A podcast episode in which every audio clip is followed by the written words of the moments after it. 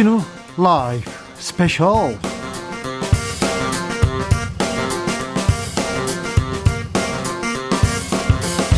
2021년 2월 20일 토요일입니다. 안녕하십니까. 주진우입니다. 토요일입니다. 토요일은 일주일 동안 주진우 라이브에서 가장 중요했던, 가장 재미있었던 부분만 모으고 모아서 다시 듣는 그런 시간입니다. 그리고 정말 주옥 같은 뉴스인데 묻혔어요. 묻힌 뉴스 파헤쳐보는 그런 시간입니다. 토요일의 남자 KBS 김기화 어서 오세요. 안녕하십니까. 네. 토요일마다 일주일 동안 방송됐던 주진우 라이브에서 가장 재밌고 가장 중요한 부분만 뽑아서 여러분께 소개해드리는 김기아 기자입니다. 아, 김기아 기자 오랜만에 나왔어요. 맞습니다. 네. 제가 설 연휴 때 또푹 네. 쉬어가지고 네. 돌아왔습니다. 자, 김기아 기자의 잘생긴 얼굴 영상으로 만나볼 수 있습니다. 그렇습니다. 음. 여러분께서 이 영상으로 예? 왜 당황해? 너무 당황스럽네요. 왜요? 우리 엄마밖에 안 해주는 말인데. 아 그래요? 감사합니다. 네. 자 지금 바로 유튜브에서 주진우 라이브 검색을 하시면은 밑에 라이브 나오라고 뜹니다. 네. 그걸 딱 누르시면 지금 함께 라이브로 영상으로 만나볼 수가 있습니다. 주진우 라이브에서는 에이스 아니면 안 모십니다. 도올 합니다. 선생 와가지고 도올 선생도 오시고요. 다 그 각 분야의 에이스만 모십니다. 자 김기화 기자가 기자계 에이스라는 거예요. 근데 이제 원래는 에이스만 모시는데 네. 전 에이스는 아니기 때문에 아니, 뭔가 여러분께 이제 선물로 승부하려고 에이스가 될 기자예요. 에이스가 되려고 네. 선물로 일단 그 전에는 일단 선물로 마음을 사겠다고 합니다. 그렇습니다. 그래서 청취자 여러분들 위해 저희가 선물을 준비했는데요. 네. 일주일 동안 방송되던 추진유 라이브에서 내가 이런 건 정말 재밌었다, 이런 건 정말 별로였다, 나의 네. 생각 이렇다 이런 청취 후기 보내주시면 됩니다. 보내주신 분 중에서 세 분 추첨을 해가지고 3만 원 상당의 치킨 교환권 요즘에는요, 3만 원이면 치킨 정말 고급진 거 네. 먹을 수 있거든요. 아, 고급 치킨을 드린다는 치킨. 거죠. 네. 자, 정치 후기 어디로 보내면 되나요? 카카오톡 다들 하실 겁니다. 네. 카카오톡 플러스 친구 네. 누르시면은 거기서 주진우 라이브 검색하시면은 요런 게 뜹니다. 네. 여기에서 친구 추가하신 다음에 후기를 친구한테 카톡 보내듯이 친구한테 불평 불만 얘기하듯이 써서 보내주시면 되겠습니다. 제 아이디가 아직 쓰는 제가 메일 주소가 에이스 골뱅이 시사인.co.kr입니다. 어디 가나 제가 에이스를 썼어요. 그렇군요. 제가 그 그냥 병아리 기자였을 때 처음 네. 기자였을 때 너 아이디 뭐 쓸래 이렇게 했을 때 이메일 네. 에이스 하겠습니다 이렇게 했더니 아. 사람들 이 이놈 봐라 선배들이 아. 네. 그런데 패기가 좋구나. 제가 에이스는 아닙니다 지금 그런데 에이스가 될 겁니다. 계속 하고 다녔어요. 자 김기화 기자도 네 여러분도 자존감을 갖고 자 새해 달려보도록 하겠습니다. 김기화 기자 우리 에이스 묻힌 뉴스 어떻게 파나요? 첫 번째 묻힌 뉴스는 재밌는 뉴스입니다. 근데 이게 아직 뭐큰 뉴스는 아니라서 여러분들이 이제 아, 못 보셨을 경우가 많을 것 같아가지고 네. 재밌는 뉴스 요즘에도 이런 일이 있다 이런 거 하나 가져왔는데요. 오영호 전 의령 군수가 계세요. 군수가 있는데요? 네, 여러분 의령군 다 아시죠? 예. 의령군에 예? 이제 오영호 의령 군수가 분이 계셨는데 이분이 2014년에 당선된 분이에요. 그런데 음. 이분이 어, 7월 1일에 이제 군수가 되셨는데 한 종합 일간지 신문 기자 A 씨가 비판적인 기사 를쓴 거예요. 네, 그럴 수 있죠. 어, 쓸수 있죠. 그랬더니 한 세 번 썼는데 이거 왜 쓴 거냐? 네. 개인적인 뭐 이게 아니라 금품 살포 의혹. 네. 그리고 선거법 위반 혐의에 대한 거였어요. 어, 너무 혐의도 주, 중하네요. 그렇죠. 이런 건 사실 이게 사실이라면은 네. 정말 잘 본인이 책임을 져야 되는 그런 건데 그러면 본인이 뭐 설명을 하든지 아니면 이게 완전 허위 사실이면은 뭐 언론중재위원회 해가지고 이거를 소송할 뭐 수도 있죠. 소송을 걸 수도 있죠. 문제가 된다면. 하지만 이분이 한 선택한 게 문제가 된 겁니다. 평소에 친하게 지내는 건설업자에게 연락을 한 겁니다. 네, 건설업자한테. 가지고 아, 이, 어, 이 A 기자 때문에 내가 너무 힘들다. 그랬더니 지인분들이, 네. 건설업자분이, 내가 해결사를 하나 붙여줄까? 해결사요? 아니 군수가 이장하고 트러블이 있는 거는 우리가 알아요. 그런 갈등 영화로도 만들었는데 아니 군수가 조폭을요? 해결사를요? 해결사. 아 이건 영화보다도 더 심하잖아요. 이게 보통 요즘에는 영화에서 음. 해결사 불러가지고 기자 어떻게 하고 이러면 사람들이 다 묻어버려. 아, 지겹다. 네, 네. 아 누가 이렇게 하냐 하는데 누구 요새 세상에 이분은 실제로 한 거예요. 어, 그래요? 기자 이 사람 불러가지고 야 기자 때문에 죽겠는데 내가 네가 좀 해결해 줄 수 있냐라고 하니까 아니 군수가 직접 불렀다고요? 불러가지고 아니 그그 그 건설... 사무실로 부른 걸 본인 사무실로 건설업자한테 뭐 이것도 아니고 그렇죠. 군수가 자기 군수 사무실로 불렀다고 다이렉트로 불러서 그래서 뭐라고? 이 남성과 같이 식사를 하면서 마음 같아서 내가 어, 죽여버리고 싶은데 네. 어떻게 해버리고 싶은데 죽이지는 못하고 네가 애들을 시켜서 손 좀 봐달라면서 100만 원을 준 거예요. 아 돈을 줘요 군수가 사무실에서 정체는 뭐가 있습니까? 알고 보니까 이분이 경남 의령 지역에서 유명한 조직 폭력배였다고 아니, 실제로 조 폭을 불러다가 일을 맡기고 돈을 줬다고요? 혐의가 살인 미수와 폭력. 그래서 이 조폭 분께서 그래서 또 움직였어요. 기자한테 또 연락을 한 거예요. 연락을 또 보자, 음, 음. 보자. 기자가 또 우리 기자들이 또 이런 눈치는 빠르지 않습니까? 네. 이거 뭔가 이상하다. 이 번호 뭔가 안 좋을 것 같다. 안 받아요. 네. 연락을 피한 거예요. 그러다가 이 기자분이 따로 또 이렇게 운영하는 가게가 있었다고 하는데 거기에 직접 이 조폭분이 찾아간 겁니다. 아 그래요? 음, 찾아가지고 너 계속 그렇게 기사 쓸 거냐라고 네. 하니까 기, 자분은 또 고집이 있으니까 어 네. 기사는 내가 써야 된다. 네. 너, 너, 두고 보자 내가 한 번 더 두고 보자.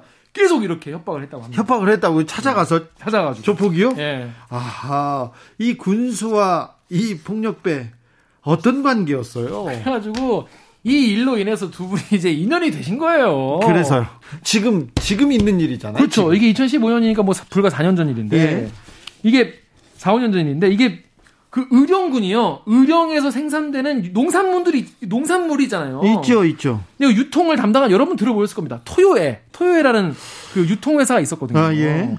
근데 이거를 이 최대 주주가 의령군이고 의령군수가 경영 지도 권한이 있어요. 네? 근데 이 조폭분이 이 토요의 업무를 나에게 달라.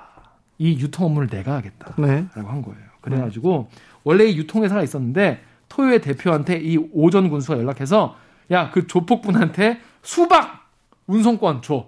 주라고요? 주라고 연락을 바로 한 거예요. 그랬더니 네. 토요의 담당자가 너무나 친절하게 먼저 이 기존 물량을 반반 나누게 됐다면서 배달 단가도 올려주고 하면서 넘겨줬다고 합니다. 아이고. 참. 이러면 안 되는데. 지역사회에 이런 일 많아요. 아, 선거를 치르면서 조폭들이 선거에 나서고, 그리고 그 선거에서 당선이 되지 않습니까? 이런 이권 챙겨받고 그런 게뭐 있었는데. 자유당 시절 때 얘기 아닌가, 이런 거. 아, 참. 법원에서는 어떤 판단을 내린 겁니까? 그래서 이게 저희가 지금 뭐, 그냥 뭐, 취재 의혹 뭐 이런 게 아니고요. 예. 판결이 났어요. 판결이 났어요. 네. 판결이 나가지고 제가 확실한 거라서 갖고 온 건데, 창원지법의 마산지원이 오전 군수에게 징역 2년 4개월 선고했습니다. 예.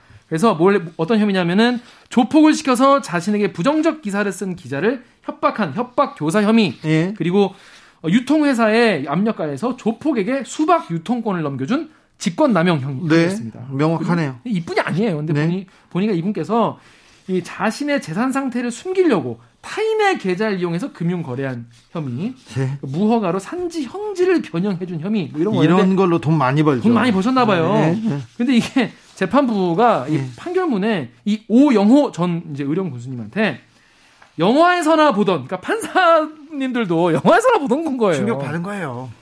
영화에서나 보던 권력형 비리의 모습으로 선출직 공무원에 대한 사회적 신뢰를 심각하게 훼손해서 죄질이 극히 불량하다라고 했습니다. 그리고 범행을 또 부인하셨나 봐요. 음. 범행을 부인하는 등 반성하는 태도가 보이지 않고 피해자들부터 용서받지도 못했다라고 해서 어, 2년 4개월 선고했는데 여기서 이제 엔딩을 또 깔끔하게 드리자면 네. 이 오전 군수는 어, 이것 때문에 뭐 구속된 게 아니라 이미 토요에 그 아까 말씀드린 유통회사 있지 않습니까? 농산물 네. 유통회사 여기 운영 자금을 또 빼돌리신 거예요. 네. 6천만 원을 또 빼돌리셔가지고 요걸 또 선거 자금을 쓰셔가지고 지난해 9월 이미 징역 9월을 받고 구속돼 있는 상태였다고 합니다. 제가 그 몇 가지 전문 분야가 있는데 조폭을 제가 열심히 취재했어요. 어, 우리나라 대형 권력들, 정치 권력, 그다음에 종교 권력을 취재하다 보니까 조폭들이 나와요. 음. 김태촌, 조양훈이 탁탁 나와요. 그죠, 그죠. 그래서 제가 조폭을 취재하기 시작했는데 분명히 이 오전 군수님 문제가 되고 검찰이나 그 검찰 수사가 시작되고 그랬을 때 이 조폭이 다 갖다 일러서 바쳤을 거예요. 음. 자기는 빠져나가려고. 음. 그 권력자들, 돈 있는 사람들, 그리고 조, 조직폭력배나 조직폭력배나 깡패들 주변에 부리는 그런 사람들 있거든요. 그 사람들 제 착해. 조폭인데 착해. 나한텐 잘해. 이렇게 얘기하는 사람들 있지 않습니까? 음. 다그 사람들 다 새고랑 같이 잡니다. 어. 네. 이 군수님이 아니 조폭을 이용하는 것 자체가 그런 생각 자체가 잘못돼 있는데 음. 이용하면은 편하다고 생각했을 거예요. 선거도 치르고 제 조금 뭐 떼주고 그러면 이렇게 자 조폭하고 가까이 지낸 사람들 다 조폭한테 망했다는 거 다시 한번 말씀드립니다. 의령 군수님 참 부끄럽네요. 지금 그렇습니다. 때가 어느 때인데. 그러니까요. 지금 이 정도의 스토리를 가지고 영화를 만들겠다고 하면 진부하다 그래. 그렇죠. 20년 전에 있었던 일이야. 지금 무슨 소리야 얘기하는데 우리 의령 군수님이 지금껏 이런 일을 참 이런 이런 고초를 겪고 계시네. 네. 감옥에서 반성하시기 바랍니다. 네. 다음 묻힌 뉴스로 가볼까요? 네, 다음은 삼성 뉴스입니다. 삼성인가요? 우리 삼성 이재용 이제 부회장에 네. 대한 이야기인데 사실 그냥 이제 구속이 되었으니까. 최근에 또 구속됐다고. 아이고 M&A 하려고 돈 만들어놨는데 어떻게 해요?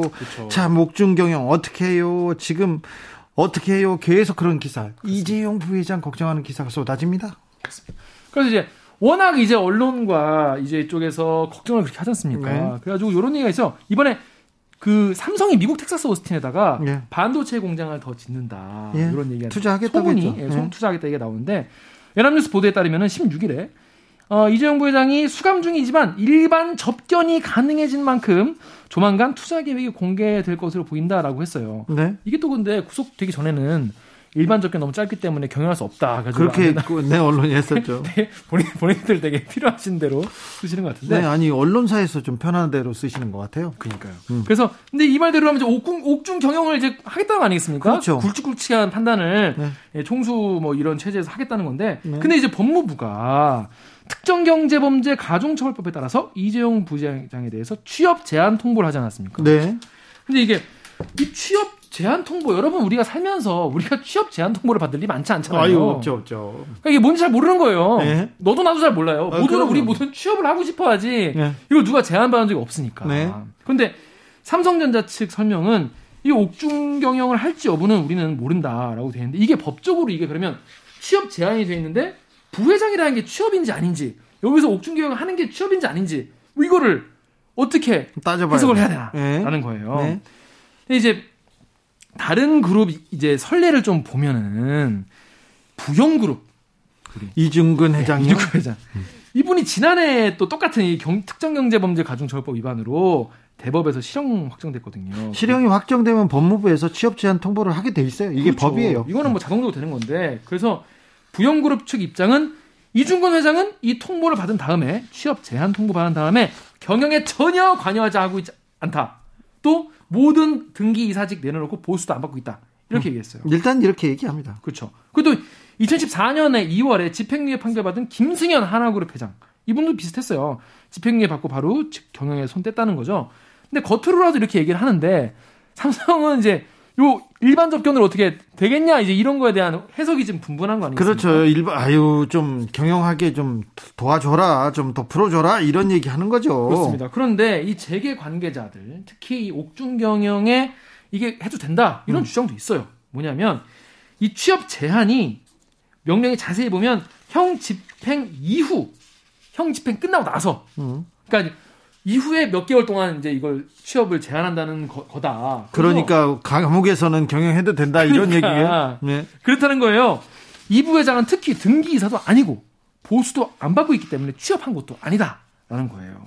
그래서 취업 금지는 앞으로의 취업을 금지하는 것이지 현재 가지는 부회장직 하면은 해당되지 않는다라는 거예요. 네. 이게 말이 되는지 자 이에 대해서 그 김남근 변호사라는 예. 분은 예. 형 집행 이후에 취업 제한이 된다는 거는 형 집행 중 당연히 못하는 거 아니겠냐. 음. 예?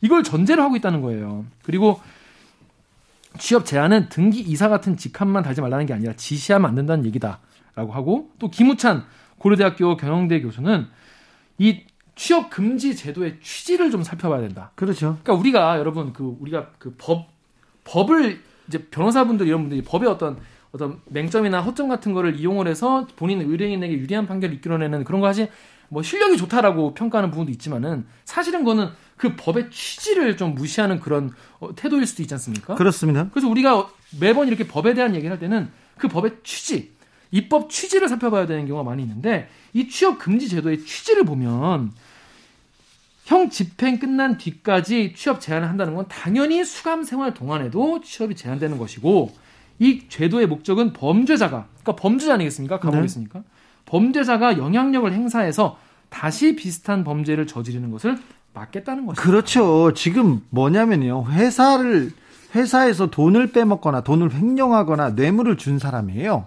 그러니까 다시는 이런 일을 회사에 위해를 가하는 그런 범죄 행위를 하지 말라고 잘라놓은 건데 잘라놓은 건데 이래서 법을 만들어 놓은 건데 이걸 가지고 이게 이 회사가 이 주주들의 것이어야 되는데 이 회장 것이야 이렇게 생각하는 우리나라 경영 이 재벌들의 이 시스템 때문에 이게 조금 약간 어 이게 허도되고 있는 것 같아요. 그렇습니다. 그래서 이런 법문이 사실은 모든 케이스 모든 사례들을 다 꼼꼼하게 들어갈 수 없으니까 네. 가끔 이렇게 그물망이 넓은 부분이 있을 수도 있는데 음. 거기를 이렇게 딱 물고 늘어져 가지고 하는 거는 너무 말장난 아니겠냐 네. 이런 지적들이 많이 나오고 있습니다. 삼성전자에서는 뭐라고 합니까? 삼성전자는요 이거에 대해서는 사실은 어, 이렇게 옹호하는 입장을 대놓고 말하고 있지는 않아요. 네. 그냥 입장이 없다라고 하고 있습니다. 그래서 삼성이 이거를 어떻게 해석하고 준수하고 있는지를 좀 제대로 밝혀야 되는 게 아니냐라는 음. 이야기가 있습니다.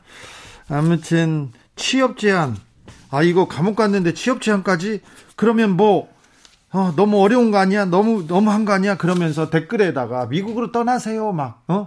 외국으로 가세요 삼성전자 이렇게 회장님 얘기하는 사람들이 있는데요. 미국으로 가면요. 더해. 네, 이거 종신령 받을 수도 있고요. 영원히 5년이 아니라 취업이 아니라 아예 그룹 주변에 갈 수도 없어요. 미국 같은 경우는. 일본도 그래, 일본도 그런 다른 나라도 그렇고요. 예, 그 갈 수가 없어요. 근데 우리나라는 굉장히 따뜻합니다. 왜냐하면 예. 이 취업 제한에 예외가 또 있어요. 하고 네. 싶으면 할수 있어요. 예를 들어서 법무부가 승인을 해주면 됩니다. 이게 만약에 정말 그렇게 중요한 일이라고 하면은 취업 승인 신청을 하면 됩니다. 네. 그것도 법무부가 판단하면 되는데 삼양식품의 김정수 대표가 횡령을 하셔가지고 이분도 네. 유죄 판결 이후에 취업 제한 통보 받았지만은 법무부가 취업 승인 신청을 받아줘가지고 경영에 복귀한 사람도 있으니까 네. 뭐 이런 것도 한번 살펴보시면 적법한 절차도 있다는 거 말씀드리겠습니다. 재벌가에서는요 감옥 가고 취업 제한 이런 게 통보를 받아도 그냥 하는 경우가 많아요. 제가 그 한 재벌가 재벌가 얘기를 할 건데요. 회장이 감옥에 갔어. 그러, 그랬더니 어, 임원들이 아, 경영상 너무 힘들다. 음. 중요한 결정도 그렇죠. 못 내리고 그렇죠. 판단을 못 내려주니까 너무 그룹 경영이 어렵다. 왜 어려워요? 얘기하니까 아니 회장한테 가서 도장을 맡으면 결제를 받으면 되는데 회장이 없으니까 사모님한테 가서 결제를 받아야 된대요. 아. 근데 사모님이 잘 모르잖아요. 그러면 큰아들한테 가야 된대요. 근데 큰아들이 기분 나빠. 그럼 둘째 아들한테 가야 되는 거예요. 아. 둘째 아들한테 도장을 받았어요. 결제를 받아왔는데 갑자기 사모님이 보고 싶다고 하는 거예요. 아. 그래가지고 이 경영에 차질이 있다고 얘기하는데 우리나라 이거 왕조 아니까 왕조? 왕 왕조하고 비슷해요, 재벌은. 거의 비슷한 체제예요. 그래서 이 법이 아직 미치지 않아요. 등기사도 아니고 지분도 조금밖에 안 가지고 있는데 이 회사를 자기 거라고 생각해서 좌지우지 하다가 이런, 이런 일이 벌어진 거 아닙니까? 이거 이재용 부회장이 그룹을 승계하려고 범죄를 저지른 건데 이게 삼성을 위한 거 아니에요. 삼성 주주를 위한 것도 아니고 국가 경제를 위한 것도 아니고 이재용 부회장이 자기의 이익을 위해서 삼성의 큰, 큰 그 영향을 미친 거죠. 그러니까 가해자 이재용, 피해자 삼성입니다. 그런데 이 부분을 두고 지금 언론이, 언론이 너무 부회장님을 위한 기사를 쓰려다가 보니까 앞뒤가 안 맞는 기사들이 마구 쏟아지는 것도 있습니다. 참 재밌었는데요. 재밌다고 보기는 에는 좀 슬픈 내용입니다. 참 우리 기자님들이 누구를 위해서 기사를 쓰는 건지 과연 진실과 정의를 위해서 어, 자기의 본분을 다하고 있는지 항상 좀 생각해 보셨으면 합니다. 여러분께서는 지금 주진우 라이브 스페셜을 듣고 계십니다. 주진우 라이브 스페셜. 주진우 라이브 스페셜 김기아 기자와 함께하고 있습니다. 본격적으로 주진우 라이브 스페셜 하이라이트 장면 다시 듣기 시작해 보겠습니다. 네. 첫 번째 하이라이트는요. 어이, 가만히 또 KBS 기자가 또 나왔길래 네? 제가 한번 또 요거 한번 같이 한번 보시자고 네. 가져와 봤습니다. 아, 지금 일파만파 커지고 있어요. 국정원의 사찰 논란. 그렇습니다. 이 뭐 국회의원 여야를 가리지 않고 모든 국회의원을 다 사찰하고 그때는요. 이명박 대통령 시절이었는데 친이계 이명박 계열에서도 약간 얘가 마음에 안 들어 기분 나빠 그러면 사찰했어요. 아, 꼼꼼하셔요. 네, 꼼꼼하신 분이에요. 그래서 뭐 근데 그뿐이 아니라 환경 단체 분들도 하시고 여러 명 했어요. 엄청 사찰을 기자들도 전방, 많이 했어요. 전방위적으로 민간인 사찰을 제 사찰 문건도 네네건 공개됐어요. 그 그렇다면서요. 저도 그거 봤는데 아무튼 그거를 KBS가 이미 2018년에 2018년에 내놨어요. 이거를 취재를 해가지고 이미 공개한 적 있습니다. 일부를. 최근에 얘기한 게 아니라 환경단체를 불법 국정원이 불법 사, 사찰했다는 걸 2018년에 KBS가 단독 입수해서 보도를 했어요. 그렇습니다. 근데, KBS 사회부에 이재석 기자가 요거를 취재를 했었는데 근데 지금 그 문건이 굉장히 주목받고 있습니다. 그렇습니다. 그래서 저희가 수요일 훅 인터뷰에 한번 모셔가지고 얘기를 들어봤습니다.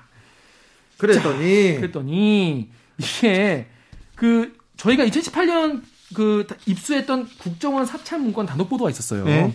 그때 요거를 가지고 환경 단체들이 최근에 요거를 정보 공개 청구를 넣은 거예요. 정보 공개, 예, 공개 청구를 넣었더니 넣었더니 그 어. 자료에 한 장짜리 문건이 있거든요. 문건에 청와대에서 이 자료를 어 저기 지시했다.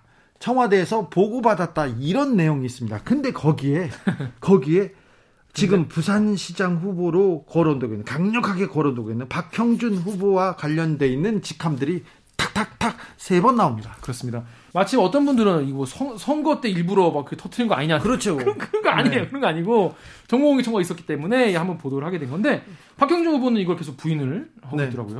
어, 아무튼 우리도 KBS에서 왜 지금 보도했느냐. 선거용 아니냐 네. 이 얘기를 계속 물어봤는데 억울해 하더라고요. 2018년에 전 보고하고 끝났는데요. 네. 그 보도가 끝났는데 갑자기 지금 그 사람들한테 관심이 되는 거예요. 얘기하면서 차분차분 정리해 줍니다. 그렇습니다. 요거 여러분 갑자기 이제 우리가 이제 그동안 별로 이렇게 잊고 있었던 네. 아 국정원 뭐 이제 뭐 바뀌었으니까 뭐 네. 국내 사찰 업무도 이제 다 안 한다고 하고 뭐 대외 업무만 한다고 하니까 아 그렇게 잘 정리됐겠지라고 생각하시겠지만 사실 이명박 정부 때의 국정원 민간인 사찰 경 같은 경우에는 다 드러난 게 아니에요.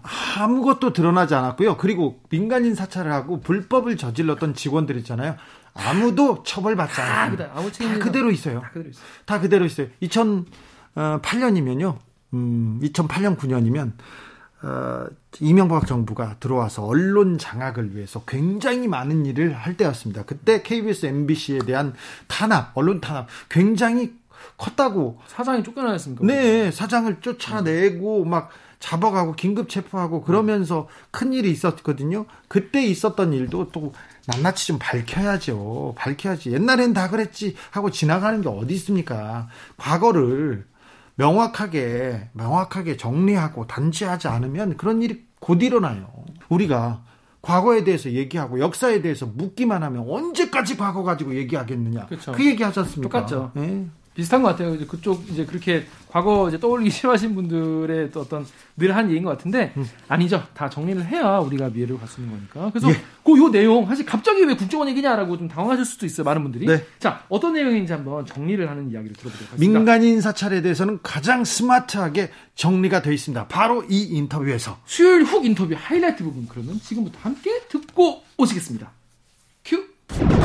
큐. 2018년에 어떤 보도를 한 거죠? 그러니까 지금 이게 어 최근 들어서 어 국정원 불법 사찰 문제가 이제 막 불거지기 시작한 이유가 네. 지난해 11월 대법원에서 피해자들한테 사찰 자료를 공개하라고 판결했기 때문이잖아요. 내 나라 내 파일 그 운동을 했는데 운동을 해서 어, 판결이 있었습니다. 재판이 진행되다가 지난해 11월에 대법원에서 예. 줘라 이렇게 얘기했죠. 줘라라고 대법원이 확정 판결을 내렸고 네. 그 이후에 정보 공개 청구를 잇따라 하니까 네. 자료가 속속 나오면서 이게 이슈가 다시 된 거잖아요. 그렇습니다. 저도 받았어요. 아 그렇죠. 예. 네. 주기자도 그 중에 한 명이었고 네. 피해자 중에 한 명이어서 근데 그게 공교롭게도 지금 어떻게 선거 국면하고 이제 지금 맞물렸어요. 예, 맞물려서 지금 이렇게 되는 건데 2018년에 음.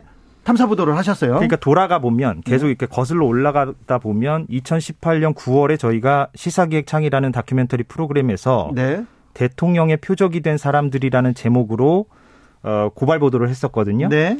그때 저희가 한 장짜리 국정원 문건을 입수해서 보도를 했습니다. 그 문건에는 어떤 내용이 담겨 있나요? 그 문건이 지금 이제 뭐 제가 들고 나왔는데 이제 환경부 자료 요청에 대한 국정원 회신 내용이다 이런 제목을 갖고 있는데요. 네.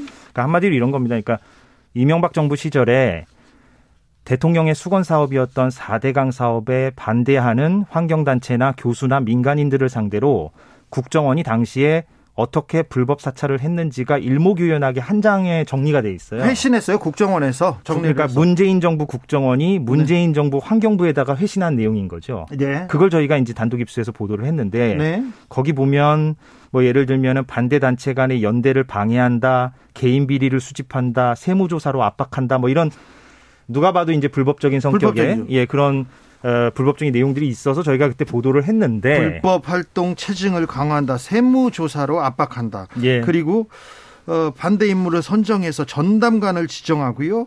그 다음에 내부 갈등을 유도한다. 이런 일을 국정원에서 했다고 합니다. 그렇습니다. 그래서 이 문건을 토대로 이번에 이달 초에 환경운동연합을 비롯한 환경단체 다섯 곳이 이 구체적 자료를 그럼 달라. 네. 우리 피해된 거, 피해받은 거. 그래서 정보공개 청구를 하게 되는 거죠. 그렇죠. 국정원에 이 그, 그 문건, 국정원 회신 문건을 토대로 지금 환경단체가 국정원에 정보공개 청구를 했습니다. 그런데요. 그런데 이 한 장짜리 회신 문건 2018년에 탐사부단 이 내용이 지금 여의도에서 국회에서 가장 뜨거운 논란이 되고 있습니다. 그러니까 좀 여담입니다만 당시에는 이 보도가 그렇게 많이 회자가 되지 않았었어요. 아, 그러게요. 예, 그러니까 기억을 못 하시는 분들이 많고 왜냐하면 네. 그때 당시에는 워낙에 전 정부의 어떤 비리 의혹이 많이 쏟아졌었기 네. 때문에 그런데 네. 지금 여의도에서 이게 왜 이슈가 되고 있냐면 네. 이 문건의 어떤 가장 두드러진 특징이 있는데 네. 그 특징은 이 문건 한 장짜리 요약 문건을 보면 총 아홉 개 항목으로 돼 있습니다. 예. 근데 그 항목마다 그 불법 사찰 내용을 당시 청와대 수석들에게 보고했다라고 나와 있어요. 청와대에 직접 보고했다는 내용이 지금 나와 있는 거죠. 예, 뭐 민정수석, 정무수석, 홍보기획관, 뭐 네. 대통령 실장 이런 식으로 사찰 내용을 이 사람한테 보고했다라고 짤막하게 기술돼 있습니다. 네. 그런데 이 가운데 박형준 후보도 이제 들어가 있어서 이제 더 이제 논란이 되고 있는 거죠. 자, 8440님께서 이명박 전 대통령 교회 다니셨는데요. 교회 다니셨는데 사찰 겁나게 좋아하세요. 얘기합니다. 그렇습니다. 자, 지금 문건에 보고 라인에 청와대 인사들이 있다. 그때 보고 라인에 박형준 어, 박형준 후보도 있다 이렇게 얘기하는데 당시에 보고를 받았던 보고 라인 어, 박형준 전 수석 말고 다른 사람들도 있었죠? 그러니까 박형준 후보를 포함하여 그 그때 저희가 보고할 보도할 당시에 네. 그 당사자들을 저희가 접촉했죠, 당연히. 그때 박형준 후보한테도 물어봤습니까? 예, 그래서 저희가 그때 당시 다큐멘터리에 박형준 그 당시는 교수죠. 네. 그러니까 방송을 했던 박, 박형준 교수의 네, 육성, 육성도 담았죠. 네. 육성 담았고 뭐라고 했어요? 네, 부인하는 입장이었습니다. 물론 지금도 그렇지만, 네. 그러니까 박형준 후보도 그렇고 뭐 맹영규 어, 씨 그리고 박재환 네. 뭐그 그리고 정동기 씨 이런 네. 분들이 다 당시 청와대 인사들이었잖아요. 네. 저희가 접촉했을 때 아, 이런 거 어, 사실 무근이다. 예. 예. 그렇게 전면 부인하는 입장이었죠. 자, 근데 KBS 보도 이후에 환경단체 고소 고발이 뒤따랐는데요. 검찰 수사는 어떻게 됐습니까? 그러니까 당시 2018년에 저희가 이거를 보도한 다음에 네. 환경단체들이 이제 수사가 필요해 보이니까 당연하죠. 지금 박형준 음, 후보한테 보고했다는 게 불법 활동 체증 강화, 세무조사 압박 이런 내용이 나왔어요. 이거 불법적인 내용 아닙니까? 맞습니다. 그리고 반대 인물을 선정해서 전담 마크맨을 지정해서 투쟁 계획을 사전에 파악하고 내부 갈등을 유도한다 이런 내용들이 있거든요. 그래서 환경단체 시민운동가들이 어 나 그때 당했어요 이렇게 얘기하면서 제가 이렇게 당했습니다 하면서 서울중앙지검에 이렇게 고소했습니다. 그 그게 2018년 얘기입니다. 네? 고소한 시점이 그런데 최종적으로 검찰 서울중앙지검이 어, 불기소 결정을 내렸어요. 아니 이렇게 증거가 나왔는데도요? 예. 근데 그 이유는 예. 이게 이제 시점이 표기돼 있는데 네. 이게 이제 다 7년을 지나버렸다니까 7년이 뭐냐면 국정원법 위반에 이제 공소시효가 되는 거 아니겠습니까? 공소시효가 지났군요. 예. 그래서 이제 그렇게 이제 그 불기소를 했는데 시민사회단체 사이에서는 아니 검찰이 적극적인 어떤 수사 의지를 피력했다면 네. 당연히 이제 더 수사를 좀 진행할 수 있는 거잖아요. 확대해서. 네. 그런데 딱 요 문건에 나온 케이스만을 가지고 판단한 것이 아니냐. 네. 너무 소극적인 거 아니냐. 이렇게 비판들을 많이 했었죠. 일단 그래가지고 국민의힘에서 조금 약간 좀 낯뜨거 했습니다. 하태경 의원이 어제 국정원장의 국회 보고 뒤에 어, 몇 마디 하셨어요? 네. 그러니까 하태경 의원하고 김병기 의원이 이제 여야 정부의 간사니까 네. 어제 이제 박지원 원장을 만나서 들었던 얘기를 기자들에게 이제 전원 형태로 이제 알렸는데 네. 하태경 의원이 그렇게 얘기했죠. 이제 그 지금까지 공개된 자료에서는 그 박형준 후보가 어, MB 국정원 사찰에 네. 연루된 어, 뭐 것이 확인되지 않았다 이렇게 이제 말씀을 하셨는데 전원을 말한 거죠. 그러니까 박지원 원장의 저, 그 얘기를. 네. 그런데 이제 지금 공개된 자료라는 그 그 단그 그 전제가 있는 거죠. 예. 그러니까 예, 그러니까 지금 환경단체들이 이달 초에 이제 정보공개 청구한 것은 지금 캐비닛을 뒤져보고 있는 상황이라고 볼 수 있기 때문에 그렇죠. 이제 좀 기다려 봐야 되는 것이고 지금 환경단체들의 예. 정보 공개 청구가 받아들여지면 곧 지금 자료가 공개되는 거죠. 그러니까 한 3월 초나 중순이 유력해 보이고요. 왜냐면은 네. 그게 기준 그 규정이 있는데 평일 기준 20일 이내에 답변을 줘야 되거든요. 네. 국정원이. 네. 그래서 3월 초나 중순이 이제 유력해 보입니다. 아, 아무튼 아무튼 2018년에 공개된 4대강 반대 환경단체 사찰 내용에 대해서는 청와대 관계자들의 직함이 나오고 청와대 관계자들에게 보고됐다는 건 확인된 거네요. 그리고요. 이게 중요한데 제가 꼭 언급하고 싶은 것은 이 한 장짜리 문건이 무슨 도장이 찍혀 있거나 공문의 형태는 아니지만 네. 2018년 당시에 저희가 보도할 때 국정원이 맞다 이거. 네. 공식 인정을 했던 문건입니다. 그러니까 네. 이게 무슨 어디서 출처가 불분명한 그런 문건이 아니라 국정원 문건이다. 국정원이 스스로가 인정한 문건이고 그때 당시 국정원이 뭐라 그랬냐면 검찰이 수사를 하면 적극 협조해서 자료를 더 오픈하겠다. 네. 그렇게까지 얘기했던 문건이거든요. 그러니까 네. 이게 공식 확인된 문건이다. 그리고 거기에 청와대 그 수석들의 어떤 보고 라인이 적시가 돼 있다. 이 점이 중요합니다. 얼마 전에 공개된 내놔라 내 파일 시민행동에서 공개한 몇몇 문건들 중에서도 청와대 누구한테 보고했다 이런 내용이 있습니까? 그러니까 그게 중요한 포인트 중에 하나인데요. 그러니까 이게 이제 유튜브로도 나가죠. 그러니까 제가 뭐몇 개를 들고 왔는데, 그러니까 지금 내 나라 내 파일이라는 시민단체를 통해서 사찰 피해자들이 정보공개 청구를 해가지고 몇 개를 받았잖아요. 네. 주진우 기자도 그 가운데 한 명이고. 네. 근데 이제 김승환 전북 교육감이 받으신 자료가 있는데, 네. 그첫 장에 예를 들면 이런 게 있어요. 일일 청와대 주요 요청 현황. 청와대에서 요청을 했다는 거죠. 국정원에. 청와대에서 예. 그 민정수석 이렇게 돼 있고 지자체장 교육감 선거 관련해서 지역별 특이 동향을 올려라. 예. 이런 식으로 나와 있고요. 네. 또 예를 들면 이준동 나우필름 대표, 네. 이창동 영화 감독의 동생이시죠. 네, 저희 저 주진우 라이브 와가지고 인터뷰했습니다. 아, 그러셨습니까? 예. 예, 그러니까 이준동 대표가 받은 자료도 보면 마찬가지로 일일 청와대 주요 요청 현황 해가지고 기획관리 비서관실에서 네.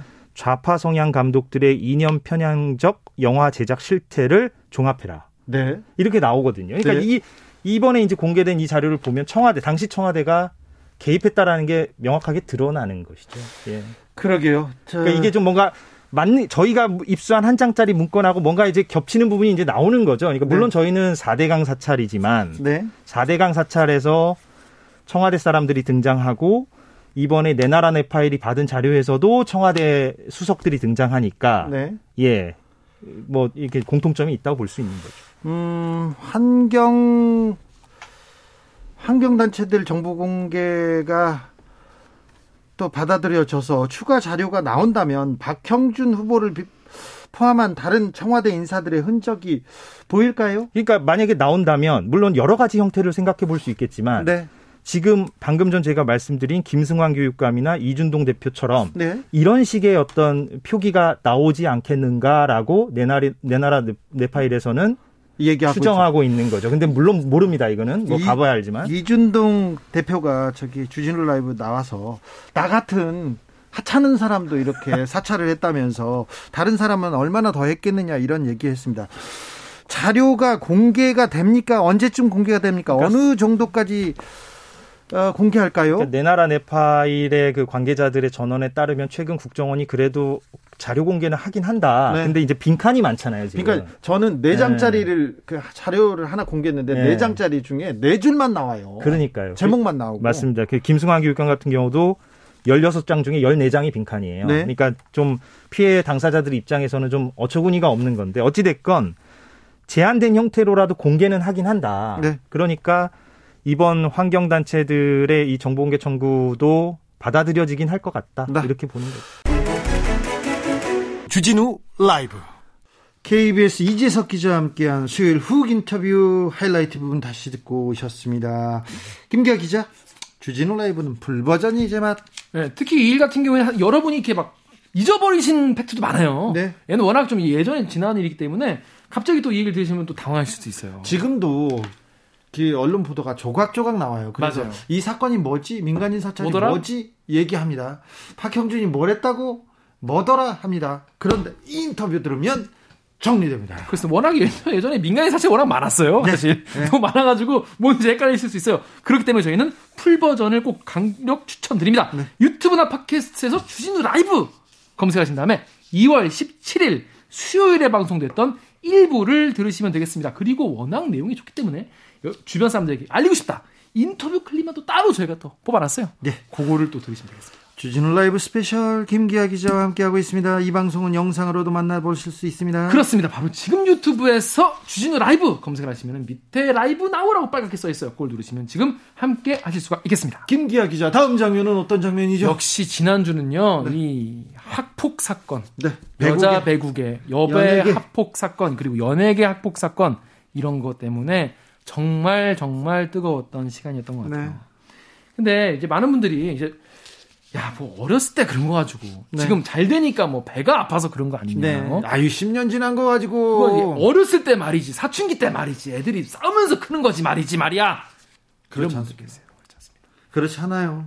절대 그그 그 폭행의 상처에서 아물지 않은 상처에서 그 고통받고 살아가는 사람 많습니다. 그리고 그렇습니다. 누구 이름만 나오면 괴로운데 그 사람이 까르르 웃고 착한 척하고 자기는 피해자인 척하고 그런 게 그게 문제가 되는 거 아니에요? 그렇죠. 그래가지고 이 학폭에 대한 어떤 국민적 관심과 또 지금 학교를 다니고 있는 네. 중고등학교 학생들에게도 네. 굉장히 시사하는 바가 맞습니다. 때문에 지금 아이들 폭력으로 지금 피해받고 있는 아이들을 위해서라도 이 문제 명확하게 명확하게 좀 밝히고 어, 정리하고 가야 됩니다. 그렇습니다. 그래서 이 학폭 문제, 학교 폭력 문제가 이번 어, 일을 어떤 단초로 해서 뭔가 많이 바뀌었을 것 같아서 조정실 학교 폭력 피해자 가족 협의회 전 이런 협의회가 있는지 몰랐어요. 네. 근데 이런 학교 폭력 피해자분들이 모인 이런 가족 협의회가 있어요. 네. 여기 회장님과 요즘 상황에 대해서 어떻게 굴러가고 있는지 한번 얘기를 나눠봤습니다. 네. 아, 이 회장님께서 조정실 회장님께서 어, 학교 폭력 피해자 가족이었는데 아, 아무도 도와주지 않아서 너무 힘들었대요. 외치고 가면 다 그 얘기 하는 거야. 아이고, 아이들 일로.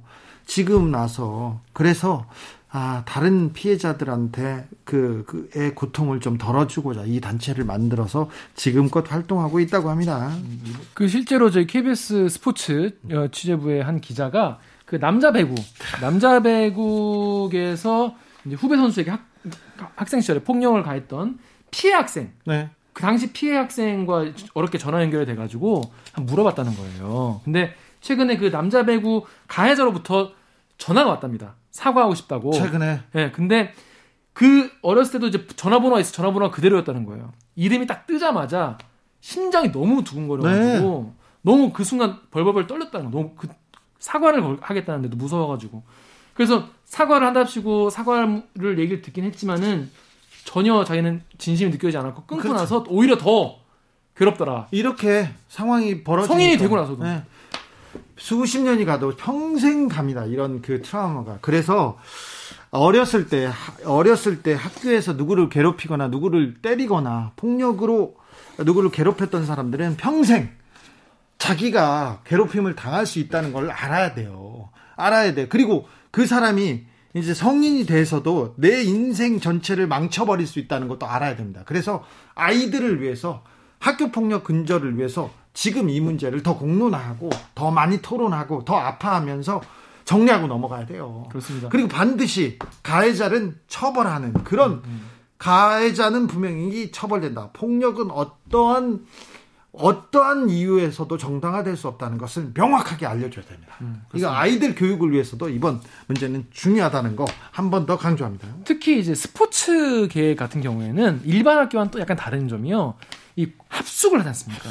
합숙을 하니까 그 좁은 공간에서 자기끼리 이렇게 어떤 규율 같은 걸 생기고 선배들이 계속 때려요. 근데 선배 그 초등학교 때 때리고요, 중학교 때 때리고 고등학교 대학생들도 그래요. 실업팀에 와서도 그래요. 프로도 때리잖아요. 프로도 네. 네. 그러니까 이런 거를 끊어내려면은 이게 만약에 문제가 된다면은 너의 모든 커리어가 한 방에 갈 수 있다는 그렇죠. 거를 보여야 되지 않겠냐라는 어, 지적들이 많이 나오고 있습니다. 이다영, 이재영 자매만 좀 가혹한 거 아니냐?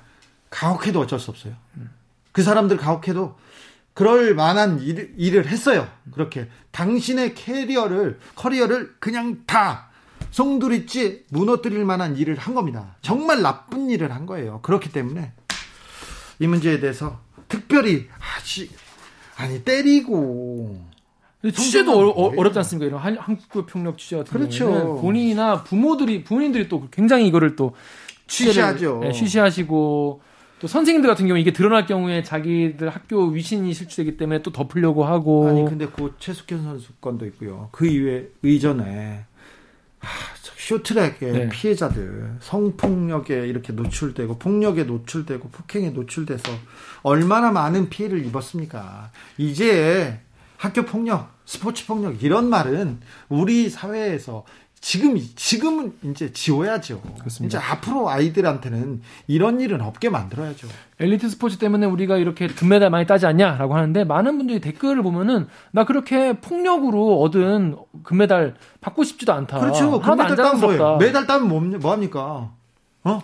그 사람들 누구를 위해서 어? 가해자의 폭력, 폭력 위에 이렇게 메달 피어난 메달 그런 메달이 무슨 소용이 있습니까? 그렇습니다. 이렇게 많은 분들이 이제 분노하고 계신데 자 과연 그럼 어떤 대책이 필요한가? 어떤 현장에 대한 이해와 어떤 대책이 어, 시스템적으로 마련돼야 하는지에 대해서 저희가 이야기를 나눠봤습니다. 더 자세한 이야기, 더 체계적인 이야기 궁금하신 분들 위해서 목요일 훅 인터뷰 하이라이트 부분 지금 함께 듣고 오시겠습니다. 큐. 학교 폭력에 대한 폭로가 체육계를 넘어서 사회 전체로 확산되고 있습니다. 지금 이 상황 어떻게 보고 계십니까, 회장님? 아, 네. 어, 지금 비록 미성숙한 청소년 시기에 저, 철없이 저지른 행동이라고 하기에는 어, 그에 대한 책임은 반드시 지어야 된다는 것을 저희는 사회 전반에 알리게 되는 큰 울림이라고 생각하고요. 예. 그리고 물론 무분별하고 거짓된 폭로에 대한 걸름망이 필요하겠지만 그동안 우리 사회에서 시시해왔던 체육계의 잘못된 학습에 대해 바로 잡을 수 있는 소중한 기회라고 생각합니다. 네. 최근에 학교 폭력 폭로가 잇따르는 이유는 뭐라고 보세요? 아, 사실 과거에는요 피해를 당해도 알릴 수 있는 방법이 사실 쉽지 않았습니다. 그렇죠. 다 옛날 네. 일이고 옛날 선생님한테 이럴 수도 없잖아요. 네 맞아요. 그리고 또 어, 오히려 또 음파에 축소돼서 오히려 보복을 대응하거나 하는 두려움으로다가 신고를 못했지만요. 네. 현재는 지금 가해, 가해자를 엄벌하는 사회 목소리가 높아지면서 피해자들이 이 파급 효과가 큰 그 SNS나 온라인 커뮤니티를 이용해 분노를 저희는 쏟아내고 있다고 생각을 합니다. 예. 어, 시간이 많이 지났어도 아까 저희 청취자분도 군대에서 당한 폭력인데 환갑이 지나서도 이게 그 씻어지지 않나 봐요. 그 후유증과 네, 트라우마에 시달리는 경우가 많은 것 같은데요. 학교 폭력 피해자들이 가장 힘들다고 호소하는 부분이 어떤 부분입니까? 아, 어, 저희 피해 가족들은 일단은 피학생 자녀들이 하루빨리 피해의 아픔을 극복하고 다시 온전하게 학교로 돌아가는 것을 원합니다. 네. 그렇지만 제대로 사과도 없이 어 자신들이 처벌을 피하고 피하고자 회피하는 모습을 볼 때면은 그 상처는 더 커지고 힘들어질 수밖에 없는데요. 네. 어 지금 저희가 가장 좀 안타까운 부분들은 피해 가족들이 오랜 치료 기간과 이게 소송 등으로 경제적인 어려움도 겪지만 또 가정 내에 저기 분란들이 일어나서 분위기가 전혀 전과 같지 않다고 이 부분에 대해서 가장 많은 고통을 호소하고 있습니다. 어, 반면에 학교 폭력 가해자들은 있잖아요. 학교 폭력에 대해서 어떻게 인식합니까? 어, 지금, 어, 오히려 이렇게, 어, 가학생들 같은 경우에는 정말 자기가 잘못했다고 반성을 하고 그리고 제대로 이렇게 사과하는 경우들도 있거든요. 근데 또 한편으로는 자신의 벌 받는 게 두려워가지고 또 입시나 진학 등에 문제가 있다고 생각하니까 진정성 없이 그냥 어 미안하다고 사과를 하는 거야. 정말 미안해. 잘못됐어. 됐지. 하는 식으로 하면서 그리고 또 자기네들이 처벌받았다고 예. 이게 면죄부라고 생각하는 경우들이 많아서 오히려 이게 피해자 부모님들한테 더 큰 분노를 일으키고 있습니다. 네, 데일리 드로잉님이 지금도 여전히 학교 측에서는 덮으려 하고 오히려 피해자가 죄책감을 가지게 하는 경우가 많습니다. 이런 경우가 많지요, 회장님? 예, 아무래도 좀 그렇죠. 학교에서는 이게 첫째 피해자들이 사실 문제가 저기 삼지 않으면 이게 커지지 않는 부분이죠. 그러니까 피해자가 되도록이면 조용하게 있었으면 하는 바람도 있고요. 그리고 또 학교에 또 이렇게끔 어, 어떤 학교 폭력 문제가 드러나면은 학교에 또 명예가 실추된다. 그래서 대개 보면 학교에서들은 이렇게 시시 덮고 그리고 피해자가 조용하게 있어주기를 바라는 경우들이 사실 많습니다. 저도 학교 폭력 이렇게 취재 갔다가요. 교장 선생님이 다 끝난 문제인데 뭐 이런 문제로 취재까지 왔냐고 해가지고 제가 굉장히 화났습니다. 그, 그래서 그때 교장 선생님하고 좀 언쟁했던 적이 있었습니다. 네. 네. 나, 나쁘다고 제가 막 했었어요. 저도 그런 문제로 해서 저기 많은 다툼을 네, 그렇죠. 네. 네. 6251님께서 주 기자님은 안 맞아 보셨나 봐요. 때린 사람들은 잊을 수 있어도 맞은 사람들은 절대 잊을 수 없어요. 저도 많이 맞았어요. 학교 폭력 저도 많이 피해 봤습니다. 가슴이 막 멍들어서 학교 다니기도 했었어요. 어, 자. 회장님. 네. 학교 폭력 피해자 가족 협의회라고 이렇게 단체가 생길 정도로 네. 이 단체가 생길 정도로 피해자들이 많았습니까? 이 단체는 어떻게 꾸려지게 된 겁니까? 아, 사실 저도 이게 피해 가족으로서요. 네. 음, 이게 어 어떻게 보면 제 아이가 학교 폭력을 크게 당한 후에 뜻하지 않게 네. 이제 저도 학교 폭력 피해 가족들을 돕는 일을 지금까지 21년 동안 하고 있는데요. 네. 근데 그 당시에 사실 도움받을 곳이 없어서 정말 온 가족이 죽음을 생각할 정도로 고통스러웠어요. 아, 그래서 그래요? 제 자신이 너무 힘들었길래 예? 이런 고통을 좀 나누고 서로 위로할 수 있는 곳이 필요하다는 생각이 들어서 피해 부모님들과 단체를 결성을 해서 예. 더 다른 피해자 부모님들을 지금 돕고 있는 같이 돕고 있습니다. 3347님의 그 문자입니다. 67세입니다. 초등학교 때 괴롭힘 당한 것 때문에 인생에서 계속 상처가 남아요, 상처가. 지금껏 나를 괴롭게 합니다. 강하게 처벌하면 근절될는지요, 해결 바랍니다. 아, 우리가 지금 학교 폭력에 대해서 진지하게 고민하고 예방책을 내야 되는 것 같아요. 그렇죠? 회장님? 네, 맞습니다. 우리 사회가 이 지금 전반적으로 좀 변화하는 계기를 만들어야 될 것 같은데 어디서부터 어떻게 변화해야 됩니까? 어, 저는 변화는 일단은 학교 폭력은 이거는 절대 해서는 안 되고 어떤 경우에도 변명이 이루어질 수는 없습니다. 그리고 이 학교 폭력은 범죄라는 거를 사회에서 좀 인식을 해야 된다고 생각합니다. 네.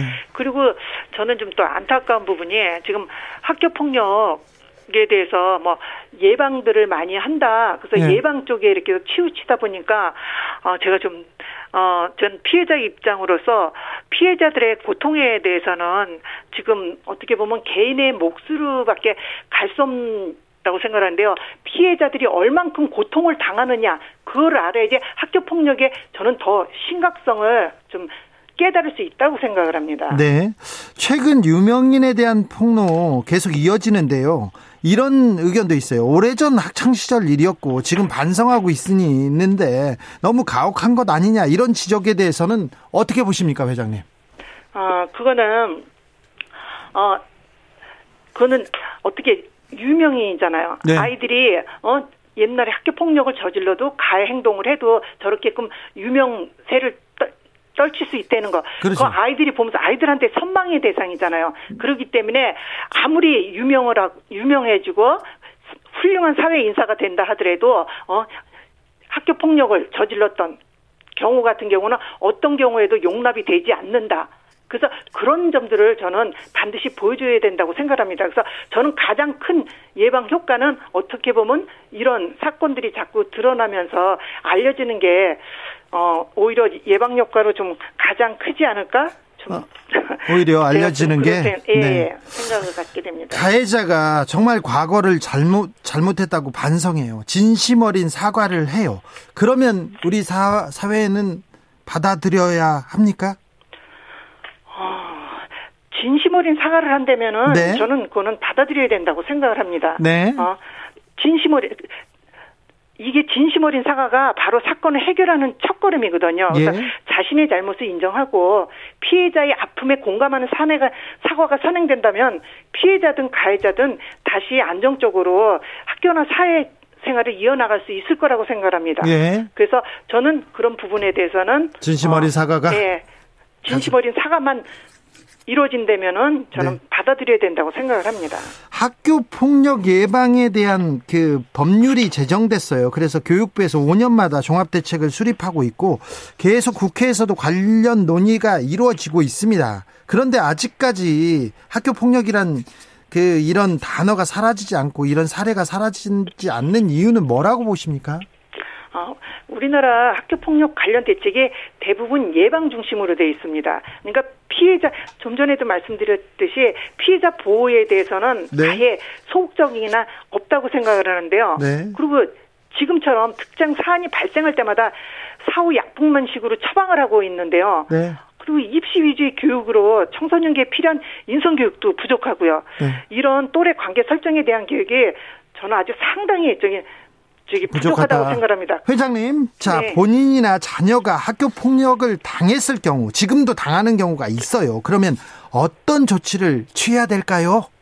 아, 우선 아이의 상태를 살피는 것이 가장 우선이고요. 그리고 아이를 안정시키고 반드시 이 문제에 네. 대해서는 해결해 줄 거라는 확신을 주어야 됩니다. 네. 그리고 피해 사실에 대한 증거를 수집해야 됩니다. 네. 그리고 학교에 알리고 그리고 어 저희는 111에 신고하라고 합니다. 112에 아예 신고해야 됩니다. 1, 117에 117이나 112에 신고하면 되고요. 네. 어 그리고 저희 학교 폭력 피해자 가족 협의회로 연락을 주시면은 피학생과 부모님들이 도움을 들에게 도움을 드릴 거니까 저희 네. 학교 폭력 피해자 가족 협의회로 연락을 주시길 바랍니다. 아무튼 알려야 됩니다. 학교 폭력을 당하고 있거나 주변에 괴롭힘을 당하고 있으면 어디든 알려야 됩니다. 117이나 112로 알리고 정 알릴 데가 없으면 주진우 라이브에도 알려주십시오. 저희가 좀 외치고 학교 폭력에 대해서는 저희가 발벗고 나서겠습니다. 주진우 라이브.